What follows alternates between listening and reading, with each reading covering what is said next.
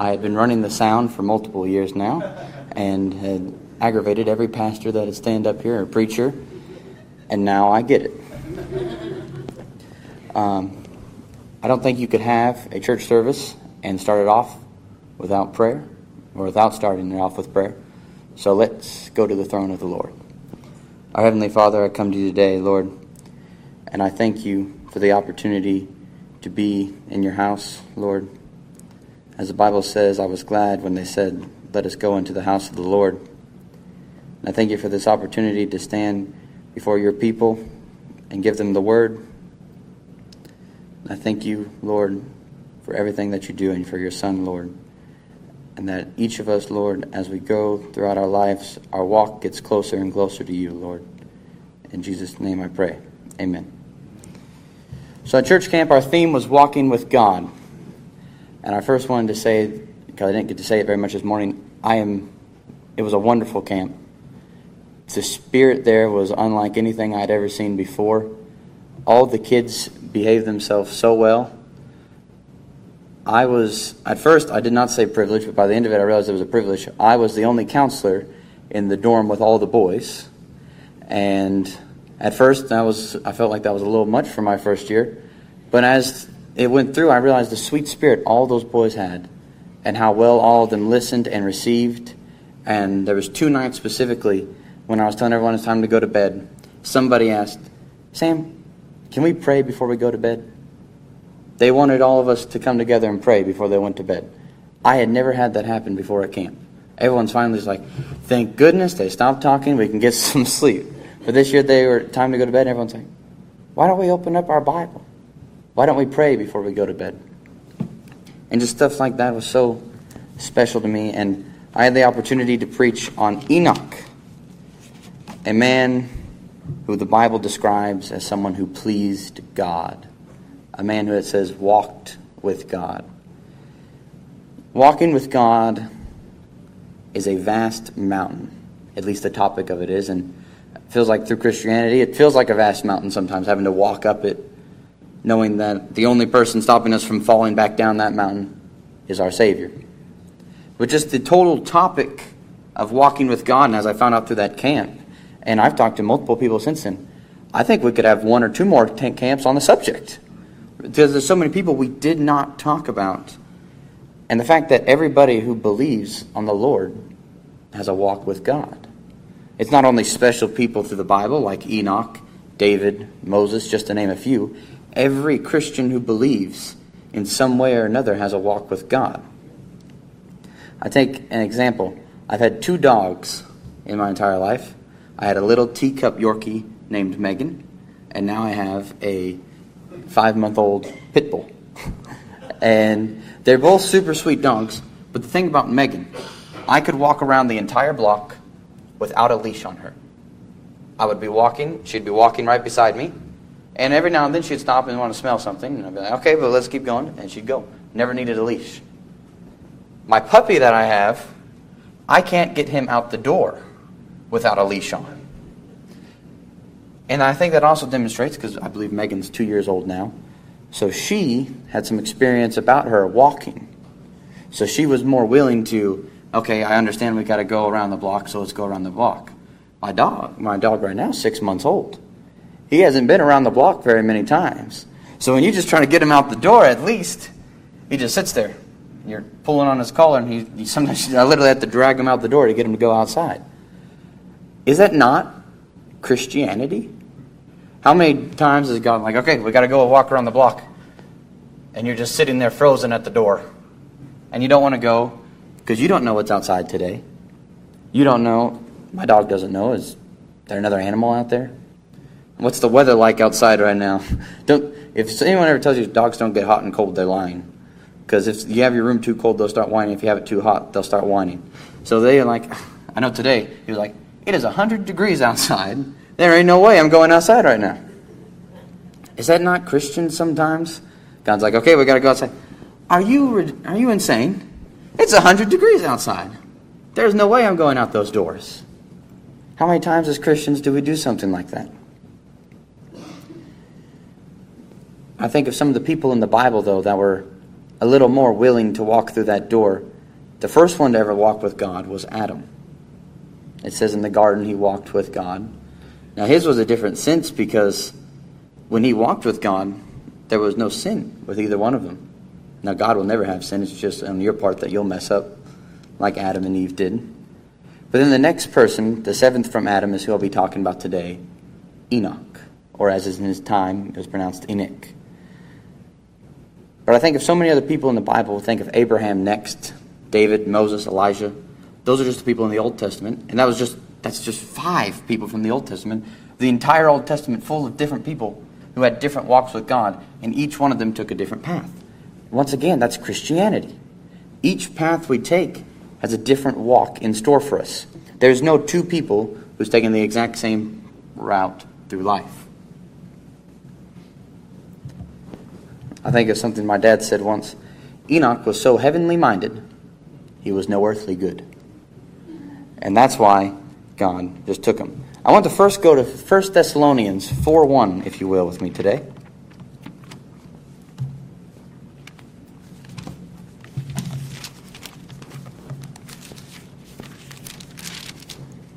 First Thessalonians 4 1 says, Furthermore, then we beseech you, brethren, and exhort you by the Lord Jesus, that as ye have received of us how ye ought to walk and to please God, so ye would abound more and more.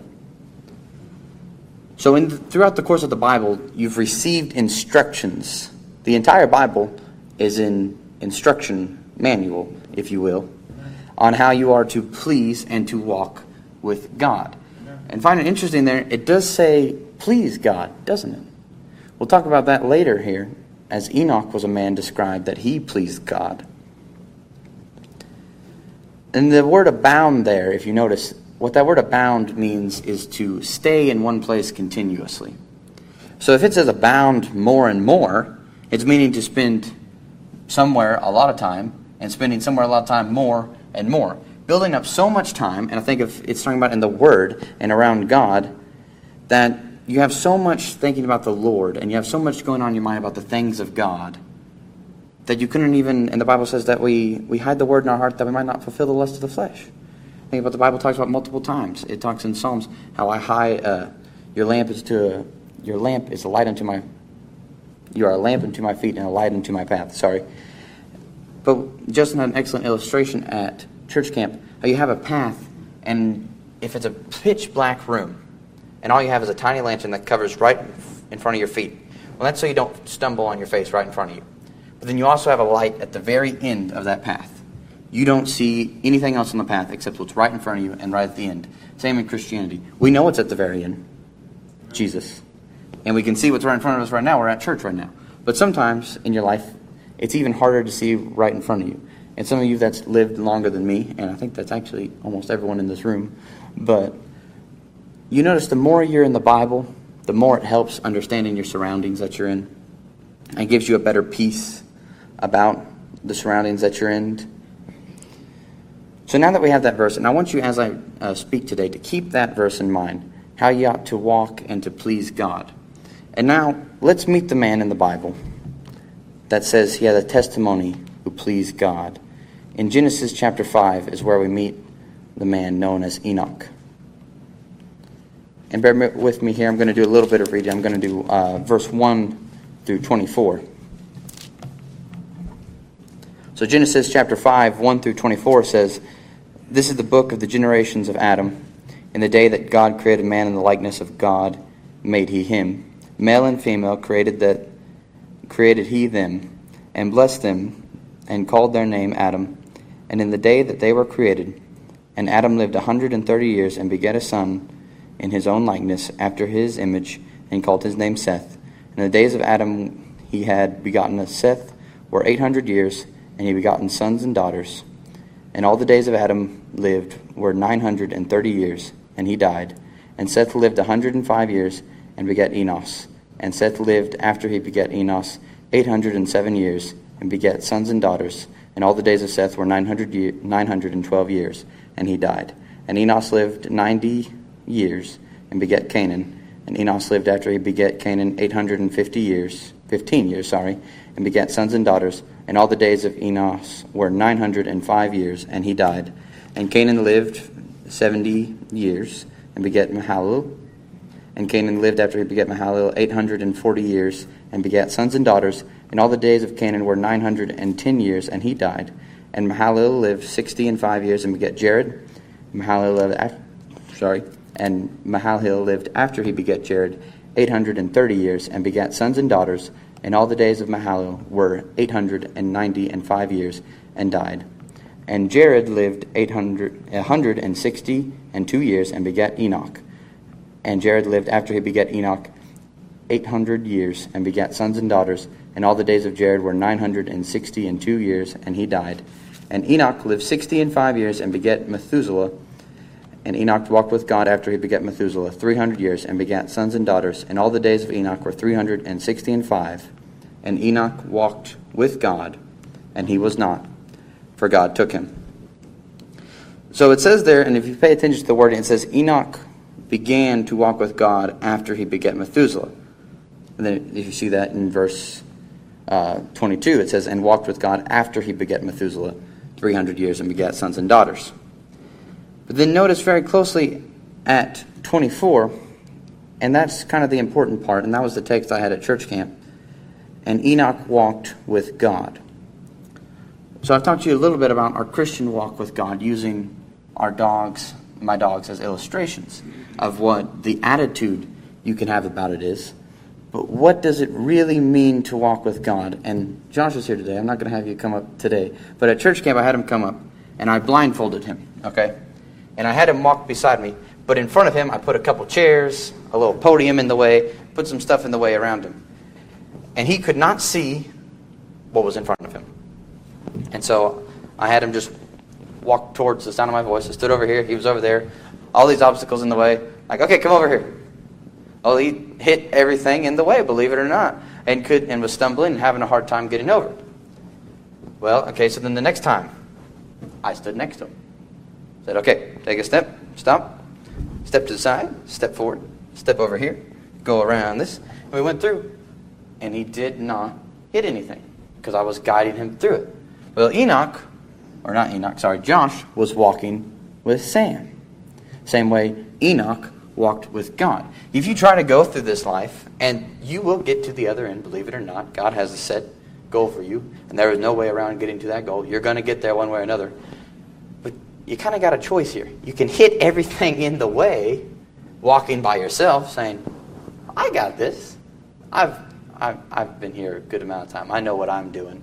I can get through this pretty easily. And you go through, and then you hit everything on the way, and it's annoying and it's difficult because around every turn you seem to hit something else, and then you eventually, like they do in the cartoons, they're running and they hit the light pole because they weren't paying attention to where they were going. But when you walk with God, do you think God knows those trials set in front of you? Yes, because He put them there. So God knows what's in front of you because He's the one who placed it there. Same way I placed those things in front of Josh. I knew where they were. And I could also see the path ahead. God not only placed the path ahead of you, He can still see it. So when you let Him guide you and you're in His Word and you're walking with Him opposed to just trying to do it by yourself, you get through all those obstacles a lot easier. Because no matter what you do, those obstacles are still going to be there. You know who you can ask for that? Job. Job had a pretty good attitude for most of his time going through those trials. Well, he had a good attitude. Did he still go through all those trials?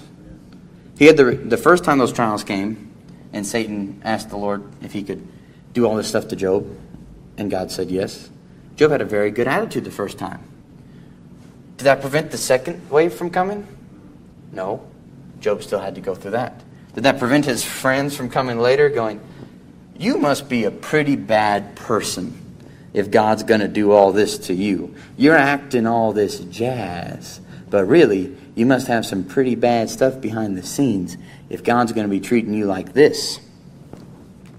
And if you've never fully read the book of Job, I encourage it because there's a lot of great stuff that Job says there in his response to both his friends and just to the general trials.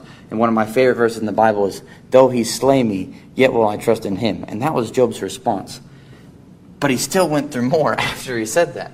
So it doesn't matter how much confidence you have, it's just and how much attitude and the feel you have about it, because those trials are still going to come. But it's a continual walking with God. I talked to a lot of kids in one of the uh, nightly devotions we had, and I asked them, "What is what are some things you think you could do to help get you closer to God and a closer walk with Him?"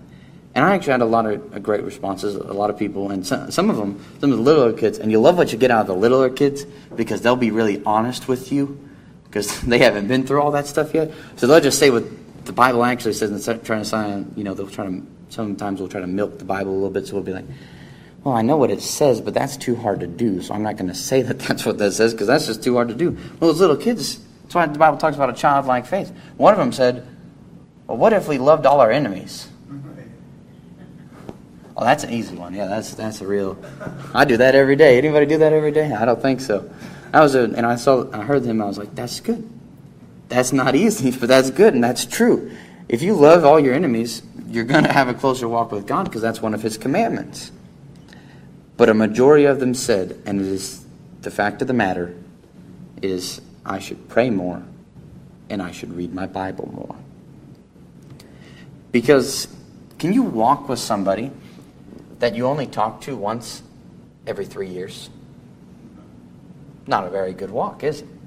Can you really trust somebody that you don't have, you've never really talked to before or haven't talked to that much? I mean, obviously there's exceptions, you know, but for the general rule of thumb, can you trust somebody to lead you down that path? What if Josh had never met me before? Do you think he would have been so willing to be blindfolded through that obstacle course? No. But I've known Josh for a few years now, so he was a little reluctant, but he still trusted me enough to let me guide him through it. And as Christians, we can be a little reluctant sometimes. Or not every time. We're a little reluctant. We're going through something we're like, I don't really want to do that. But if we're continuously talking to God, a two way conversation, as Dan said this morning, both praying and both reading, a two way conversation with God, then we're a little bit more confident to walk that path with Him because we know in His words the promises He has set for us. And that's how we can trust Him and be so confident as we walk through. That was one of the class topics was walking confidently with God. Knowing that verses where it says, and like Dan said this morning, with man it's impossible. With God it is, or with God it is not. So we know that is true. That's why we can have confidence to walk through those paths. Because we know that with man, the things that we're trying to do and the things we're trying to get done is impossible. And the main one is salvation. Who here that saved? Did you save yourself? When you're drowning in an ocean, how good are you at throwing that life preserver out to you? Not, it's pretty hard, isn't it? When you're struggling going underwater, let me just get on the boat real quick, throw that back out there, then I'll jump back in. That's not how that works, does it? Somebody, there's a, a song we sing, throw out the lifeline. And that's a perfect example. Because when we're sinking in that vast ocean, what are we going to do? Nothing.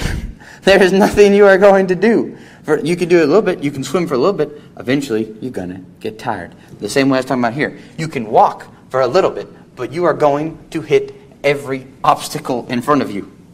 You might, out of luck, miss the tiny little pole in the way. You might bump it a little bit and you're like, oh, I can walk around that. What are you going to do when there's a, a bench in the way and you got to find out the way to step over it? You're going to do nothing but fall on your face. And that's what walking with God is. How do you really walk with God, though? Like I said, you have to read your Bible and you have to pray because that's a two way conversation. But you have to trust. You have to trust God that He is going to get you through it. Well, what's another word for trust? Faith. Hebrews 11, 5 and 6. As I said, Enoch walked with God. And like I said, you have to trust somebody to walk with them. Another word for trust is faith. So Hebrews 11, a lot of people refer to it as the hall of faith. I really like that, actually, because it talks about all these different people that walked by faith. In verse 5, by faith, Enoch was translated that he should not see death, and was not found because God had translated him. For by his test, for by his translation, sorry, for before his translation, he had this testimony that he pleased God. Remember what I said earlier? How he is one of the only people in the Bible that was described as someone who pleased God. His testimony, what he did on this earth, pleased our Lord. And then in verse 6, what did he do? What was his testimony that pleased the Lord? In verse 6, but without faith it is impossible to please him. For he that cometh to God must believe that he is, and that he is a rewarder of them that diligently seek him. So if he had, and to me, I put two and two together here. If he has a testimony that pleased God, then in verse 6 says, well, it's impossible to please God without faith. So that means tell me he must have faith. If he pleased God, and you can't please God without faith, then he had to have faith. But at the start of verse 5, it says, by faith. By trusting God. Throughout what he did in his life, he trusted God. So then you ask, I said, you got to trust. That's what faith means. In verse 1, it gives you a really good de- definition of faith. Now, faith is the substance of things hoped for and the evidence of things not seen. I've had somebody ask, I always find it a silly question when someone says, What is faith? Like, have you ever read Hebrews 11?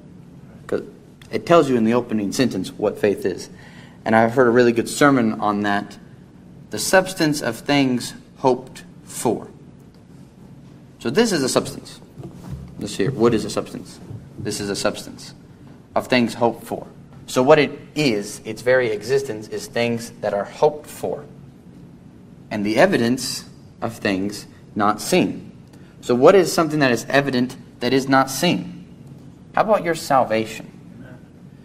Do you literally see someone saved when God comes into their life, changes their heart, changes their attitude, and sends them in a 180 on the other path? You don't physically see that. But it's the evidence in it. It says you know them by their fruit. When they're turned the other direction, it starts to show up in their life what they do and how they act. So it's the evidence of things not seen. So we see that that's happening. Same thing in Enoch's case. I promise you, and there's not a lot of detail about Enoch, but I promise you there had to have been something in his life that the Lord worked out that he didn't see the working behind it because it said he had faith. And that's what faith is. So I tell you that had to have happened because you can't have faith if faith doesn't exist. Pretty simple to me. So it's the very substance of things hoped for, and it's the evidence of things not seen. So the stuff that you're hoping is true. Now, when you say that you hope God's real, it's a little more than that because we know He's real, but we don't see Him. So I guess you can call it a hope. But we know that He's true because we see what happens around us. But that is exactly what faith is because it's the evidence we see the stuff around them. We pray for somebody who probably should die the next week because of their medical condition and their medical situation. And then a month later, we see them running around the street. Well, that is the evidence of things not seen. We didn't see exactly what happened inside of them that changed that condition that they're in, but we see them running sprints the next week. So we know that something happened. And that is also what we hope for that guy to get better. So it's all in the same aspect. And that's what Enoch had. Faith is not merely praying upon your knees at night. Faith is not merely straying through the darkness until the light. Faith is not merely waiting upon the glory that may be. Faith is not hating the sinful things of this earth. Faith is a brave endurer and a splendid enterprise and the strength to serve whatever conditions may arise. Every time I think of that, and I hope you don't mind, but I think of Justin. This church has been through so much in this last year, and I just can't help but seeing every time something shows up, Justin gets up and takes it on. Because he has faith in God. He knows that God's going to work it out. So he just runs at it, trusting that God's going to work it out however it might come about. And not just Justin, I think of Greg and all these different people in this church that have come together to try to get through this last year of utter chaos. And God has preserved it. Or actually, now I think about it, over a year. Because that's what faith is. Everybody in this church is trusting that God's got something on the other side. So we're holding fast. We're standing strong, knowing that something's on the other side. Talking about that light at the end. We know what's down there. We just don't know how on earth we're going to get there. But we're taking step by step because that's all the light that we have. Back to thinking about Enoch. The people, it describes people in Noah's time as horribly wicked. And there's just no good on the earth at all. Well, Enoch, when he died, was only 100 years before Noah was born. I did some math today studying that out. It was somewhere around 100 years after Enoch died, Noah was born. Do you think the earth just took a decline after Enoch died? Probably not. So my guess is that it wasn't in a great state already. But Enoch continued to preach, to minister, and to prophesy because he had faith in what God had planned. He looked around and he saw the troublesome world that he was in and saw that there was not much hope for it. But he trusted what's coming at the end. And I, like I said, his faith was so strong that it actually pleased God.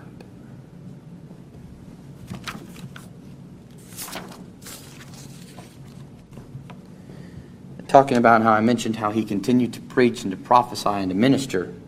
The reason I say that is because Enoch was the first prophet. Because if you look at his descendants, none of them were prophets. Cain's generation could not have had prophets. Abel, none, none in the Bible did Abel. There's no record in the Bible that Abel had any children. So it wasn't of Abel's generation. The first prophet didn't come out of that because there wasn't any. It definitely wasn't out of Cain's. So it had to be out of Seth's. And Enoch was the first prophet in his line. And in Jude 14, it says that he prophesied the second coming of Christ. It was the context. And it prophes- and he said that he prophesied judgment upon the wicked. And I can't help but put two and two together that a few hundred years after that prophecy, the world was destroyed by water. For what reason? It was wicked.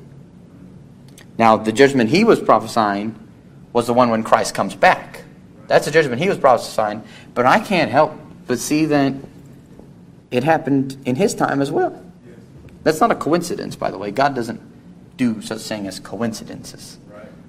But it was a double sided message that he gave him. He gave it to him for Christ's second coming, but it was also kind of a warning for those people there that wickedness equals judgment. The two and two go together. You cannot have a righteous God and not have judgment for wickedness. So the earth was so wicked that God destroyed everything but Noah and his family and two of every animal because he was just done with it. And it's so fascinating, and it's it's a sermon for another time because I don't have the time for this. But the Bible talks about how he had regret. Now God doesn't make mistakes. But the Bible does say that he regretted making humanity when he saw their wickedness. And my favorite word in the Bible is the word but. Because right after that it says, But Noah found grace in the eyes of the Lord. the world was so wicked, he was going to destroy it all. But Noah found grace in the eyes of the Lord. It is interesting that Enoch was also Noah's great grandfather. That's why I said it's a few hundred years different. That's what I mentioned earlier. It, I don't think it was a much more receptive crowd. Because I talked about how the people didn't really listen to Noah. I don't think Enoch had much more of a receptive crowd. Right. And those of you who's ever tried to, you ever tried to minister to somebody at work or whatever, try to show them the gospel, try to show them God, and they're just brick wall. How discouraging is that? It's pretty discouraging, isn't it? Just feel like there is there nothing I can say to get through to them. Yes and no. Because there's nothing you can go to say there's nothing you're going to say that's going to get through to them if God didn't plan that. And also, what you said to them might have had no effect at the moment. They might just might have seemed like it bounced off. But actually what it is it takes time. Steve Rains told me at church camp, sometimes you plant the seed, sometimes you're the one who waters it, or sometimes you're the one that gets to see it bloom. And not many times is the same preacher that gets to see all three happen. So it's something that somebody says at some point in time, puts the seed in there, then somebody somebody says the next time waters it a little bit, and finally somebody gets to see it finally bloom. Sadly, for neither Noah or Enoch, neither one of them got to see it bloom. and I don't necessarily believe either one of them planted the seed or flower or poured the water over that that they were preaching. But people later, that's how wonderful God is. Stuff that Noah taught and stuff that Enoch taught transcends thousands of years to believers nowadays that we can still get something out of it.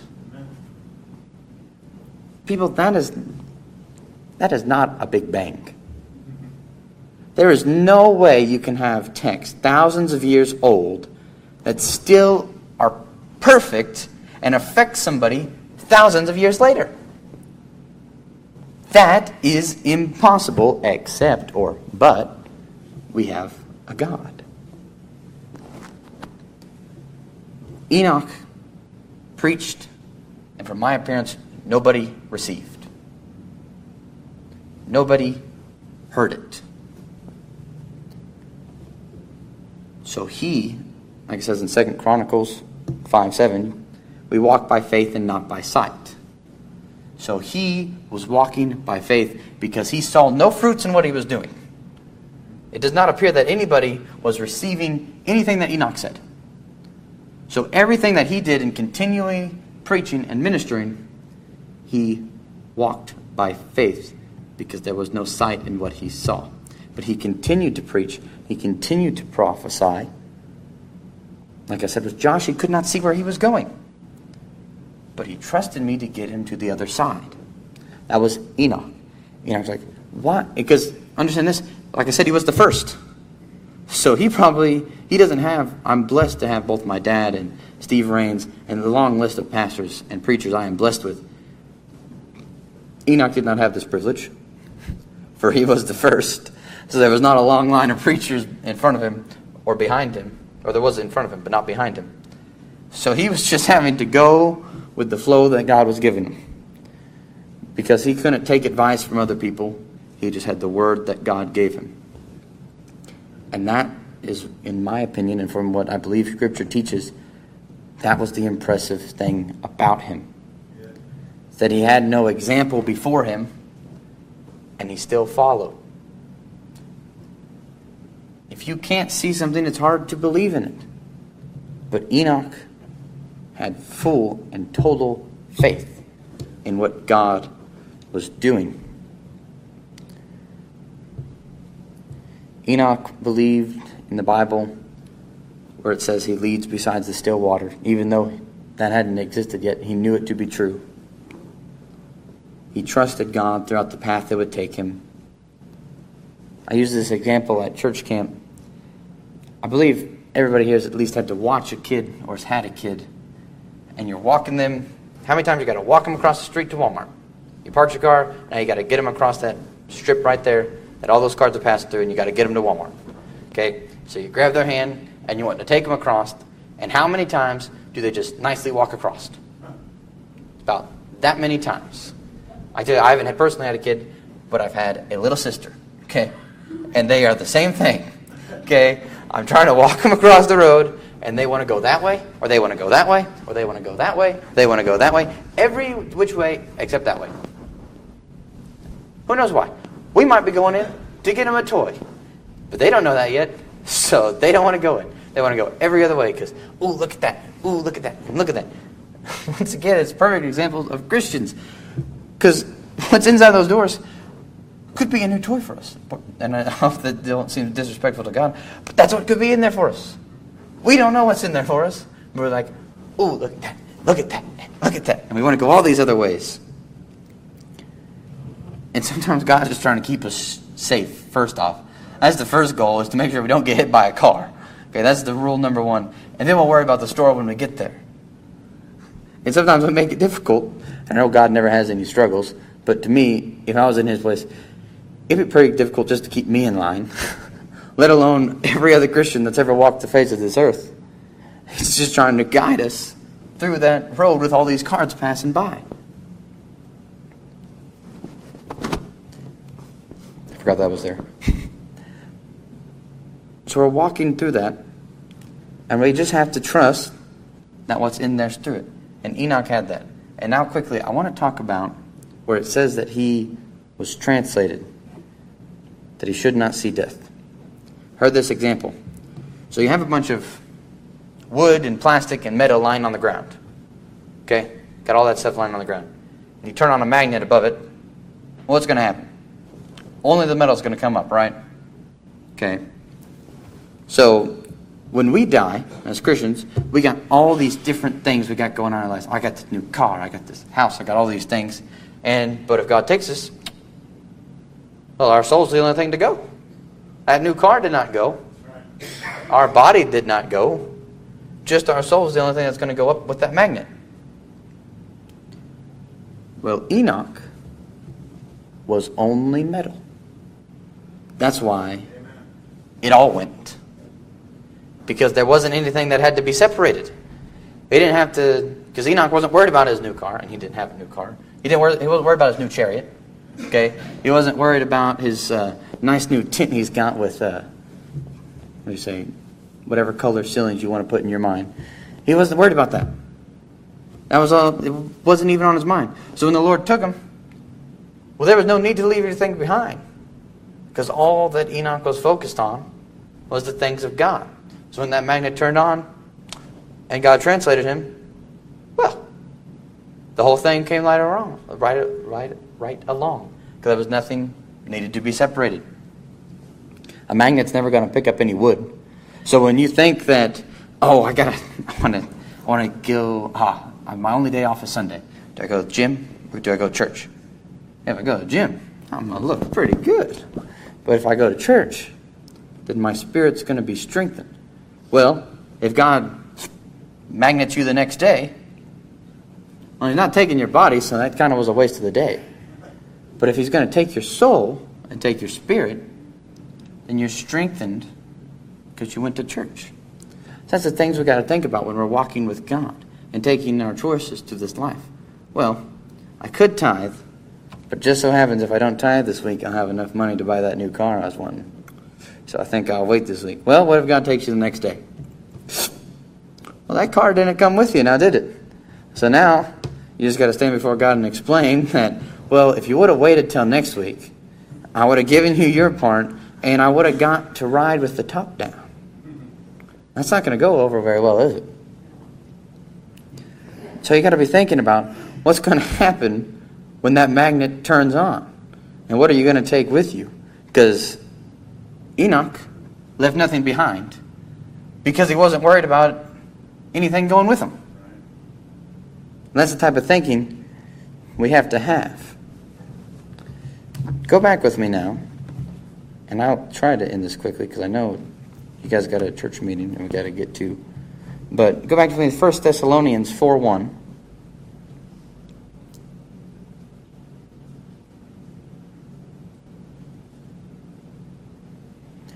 Furthermore, then we beseech you, brethren, and exhort you by the Lord Jesus, that as ye have received of us how ye ought to walk and to please God, so ye would abound more and more. So we already talked about that, but now we kind of have a better idea what that means to walk and to please God.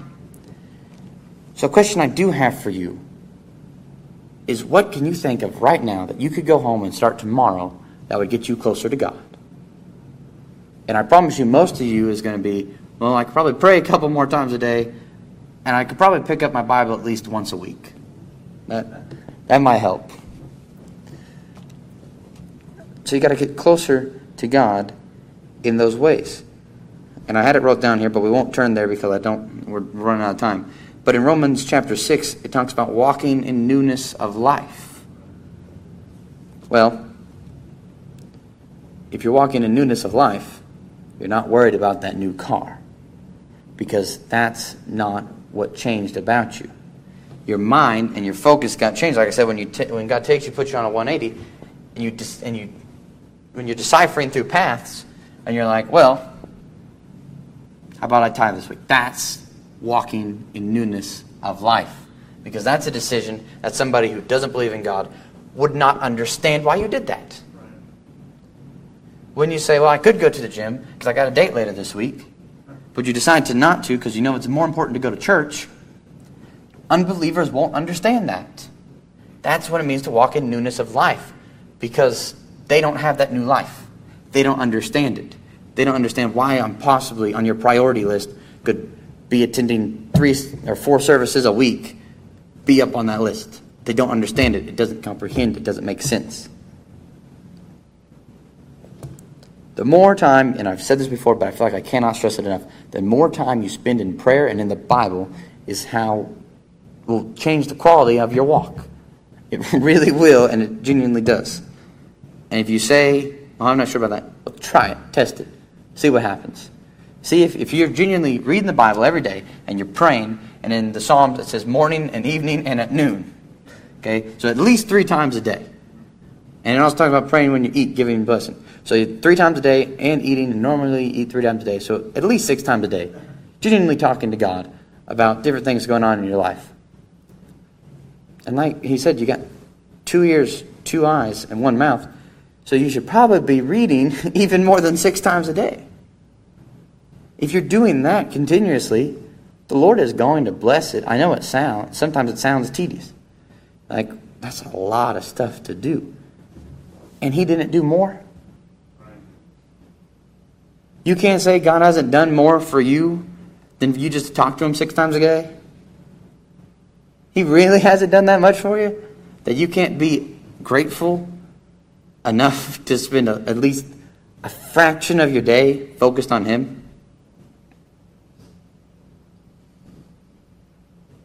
I'll close here with this. Enoch lived and walked by faith. And in Thessalonians 4 or not, sorry, in Hebrews 6, 11, 6, refers to him being a diligent, re, a diligent rewarder. He is a rewarder of them that diligently seek him, sorry. And to me, it's apparent that his reward, they did not have to taste death. Enoch diligently seek the Lord. I feel confident in saying that. You, your reward will probably not be the same. You don't have to taste death. Okay? It might be if he comes back before that. But then, then again, it's not technically your reward. That's just the Lord coming back. But it says, if you're a believer, it says if you believe in God. Well, here, let's, let's turn there one last time. I'm sorry. Hebrews 11, verse 6. But without faith it is impossible to please him. For he that cometh to God must believe that he is, and that he is a rewarder of them that diligently seek him. So when you come to Christ and you come to God, rule number one, you've got to believe He's God. To me, I feel like that's a given, though. If you're coming to God, you've got to believe that He's God, all right? If you're coming to God and believing that, if you're coming to Christ and believing that Buddha's God, well, that doesn't make very much sense, now does it? Okay, so rule number one, you've got to believe that He is. Rule number two, and that He is a rewarder of them that diligently seek Him. And diligently seeking Him does not mean to, okay, well, Sam said I should pray six times a day. So if I map out how many words, uh, maybe I spend 10 minutes a whole day. You know, if, you, if you're really trying to focus on how to minimize the time and still meet your requirements, quote unquote, that's not diligently seeking Him. Okay? When you start praying, do you have a problem with shutting up? Do you start bringing your burdens up to the Lord and you have a problem with going, or how many times are you late to work because you couldn't stop praying? That doesn't happen very often, that does. But that's the mindset. Now, I'm not saying you should be late for work, but that's the mindset we should have. That it should be hard to stop talking and to stop seeking God. Why? Because you got to believe that He'll reward it. That's one of the requirements if you come to him is you got to believe that he'll reward you if you seek him. One of my favorite hymns, turn your eyes upon Jesus, and the things of this earth will grow strangely dim. The word strangely, I believe, is important there and excellently used because you won't even get it. You won't even understand why. I'm keeping my focus on him and I'm not even worried about what's back there.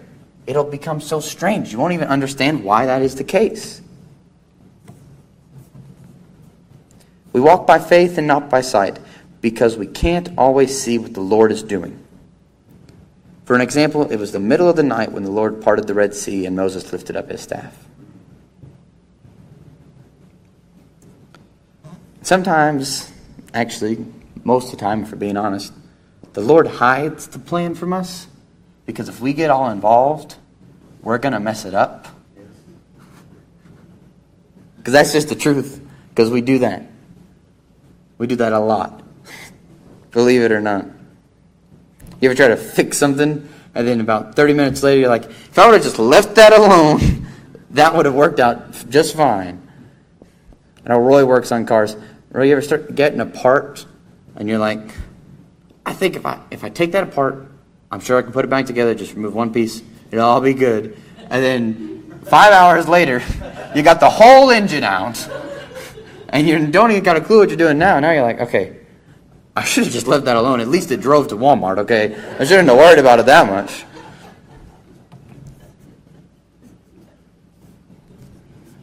We have to trust him that it might clink and it might rattle on the way, but it's still going to get to Walmart.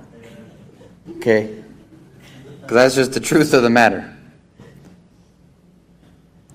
I can't help but when I think of verses where it says that he had a testimony that pleased God, I just think of when it talks about when we get to heaven, he'll say, Well done, my good and faithful servant. How awesome do you think it was when God showed up to Enoch? Like, we're going to heaven.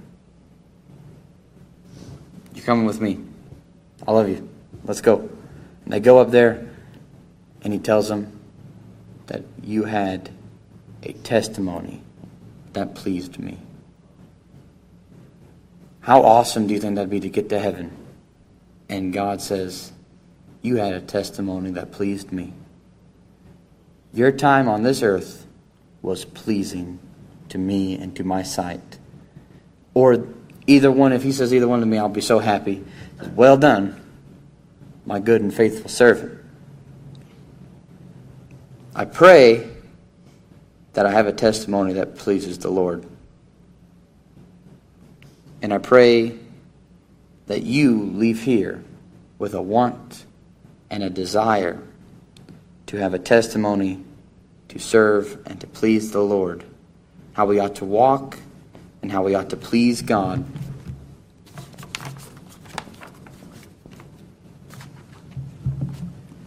And the instruction manual is right here. You have no more information than is required than right here. Everything you need can be found between Galatians and Revelation. You know, Genesis, sorry, Genesis and Revelation. You have no more information that you need between those two. Pray that's a blessing.